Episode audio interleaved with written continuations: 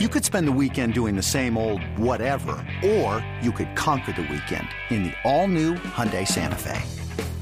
Visit HyundaiUSA.com for more details. Hyundai, there's joy in every journey. eBay Motors is here for the ride. Remember when you first saw the potential? And then through some elbow grease, fresh installs, and a whole lot of love, you transformed 100,000 miles and a body full of rust into a drive that's all your own. Look to your left. Look to your right. It's official. No one's got a ride like this. There's nothing else that sounds like, feels like, or looks like the set of wheels in your garage.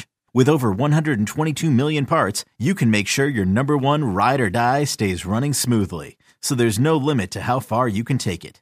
Brake kits, turbochargers, engines, exhaust kits, roof racks, LED headlights, bumpers, whatever your baby needs, eBay Motors has it. And with eBay Guaranteed Fit, it's guaranteed to fit your ride the first time, every time, or your money back.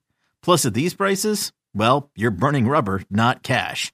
Keep your ride or die alive at ebaymotors.com. Eligible items only. Exclusions apply. It's time to get in the huddle with Carl Duke, Brian Baldinger, and Jason La Canfora. Baldy, uh, let's talk about uh, Stefon Diggs. And before we do, guys, make sure you like us, tell your friends, and subscribe so that you can't miss an episode of In the Huddle. Jason La Canfora, part of this podcast as well. Carl Dukes, Brian Baldinger. Um, Diggs last week, we talked a little bit about this. The attendance, he was there, he wasn't there. Then his coach came out and said, Hey, there's no problems. So here's the report this week Diggs is frustrated with his role in the offense and says he also is frustrated with his lack of say in the play calling, which is interesting to me, Baldy, because I don't know any receiver in the league that's saying, Hey, I need to be more involved in the play calling or getting me the ball more. It's call the play. If you're open, I'll get it to you, right? I mean, that's that's kind of how this thing goes. And you want to get it to your playmakers. But on the surface, it seems like this may not be a big deal as Sean McDermott addressed it last week. But if in fact this report is true, this is this is going to be the problem I talked about last week where he comes back to camp, he's still frustrated, nothing changes and then we get into the season and he's a disgruntled player who is and I'm not going to say he's going to derail the Buffalo Bills. They're Super Bowl contenders. But this kind of stuff doesn't help Baldy. It doesn't. Ken Dorsey's the offense coordinator.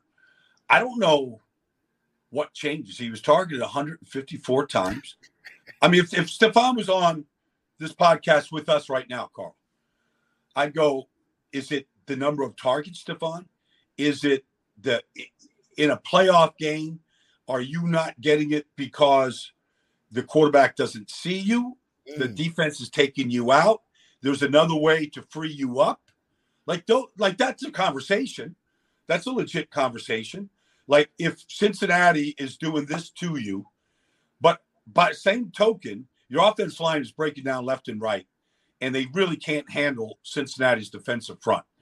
So is it the quick game, the, the hitches, the getting the ball out of Josh's hands quicker and putting your hands and let you make the play?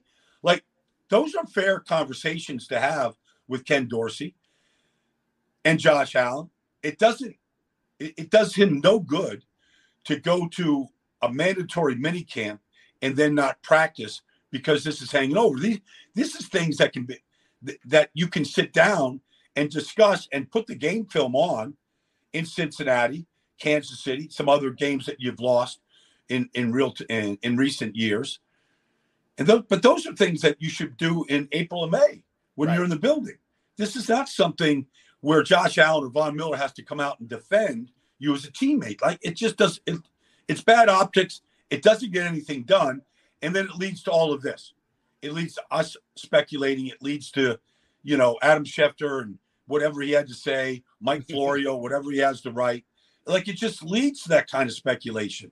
And then ultimately, the worst part, and I don't want to do this to Stefon at all because I like Stefon, but it puts him in that diva category. Yeah. And divas right. don't win championships. But I can tell you, receivers that won playoff games this year that were literally crying in the locker room because they didn't get the ball. Now, that don't I mean I'm not going to call the guy out, but that's just a, a, reality in a lot of places. And I don't know. Like when the Eagles won their first Super Bowl uh, in Super Bowl 52 up in Minneapolis, like they didn't have a receiver that had a thousand yards receiving. You know, I mean, it was a total team win. They, they didn't have a guy that had 10 sacks. You know, they didn't have a thousand yard rusher, but they won a Super Bowl. So is there a give and take there? If Buffalo would go on and win a Super Bowl, but Stefon isn't the star, is that going to be okay? Hmm. Like you know, you know, like, like does the team effort overcome or over? Like you would hope that it would. That's just a, you know, just a, a scenario that I'm throwing out there right now. This episode is brought to you by Progressive Insurance. Whether you love true crime or comedy, celebrity interviews or news, you call the shots on what's in your podcast queue. And guess what? Now you can call them on your auto insurance too with the Name Your Price tool from Progressive. It works just the way it sounds. You tell Progressive how much you want to pay for car insurance, and they'll show you coverage options that fit your budget. Get your quote today at progressive.com to join the over 28 million drivers who trust Progressive. Progressive Casualty Insurance Company and Affiliates. Price and coverage match limited by state law. Here's what's interesting, Baldy. Uh, and I'm just looking at the numbers. So he caught four passes on 10 targets in that loss to the Bengals you're talking about. Um, and then remember, he left the locker room in a hurry, did not address the media. So all of that stuff is still lingering, apparently. Again, this is the report that's out there, guys, about uh, Bills Mafia and what's going on with Stefon Diggs, frustrated with his role in the offense and his say in the play calling. So the numbers say this, Baldy, and this is what you were just talking about. So their their pass catching options after him are limited, right? He's one of the most versatile versatile receivers in the game. But last year, the Bills had a successful play 61% of the time when they targeted Diggs, when they targeted someone else. So Josh Allen throws to someone else, that dropped down to 50.7%. So, point is, you know, Diggs may be knowing this. He may know these numbers, his agent, whoever. And he's saying, when I get when I get thrown to, we have success. When I'm not thrown at or thrown to or targeted, that number goes down, and obviously our offense lacks. I don't know how much of this all plays into just the, the sit down, have a conversation at the table. Let's get all this crap off our chest.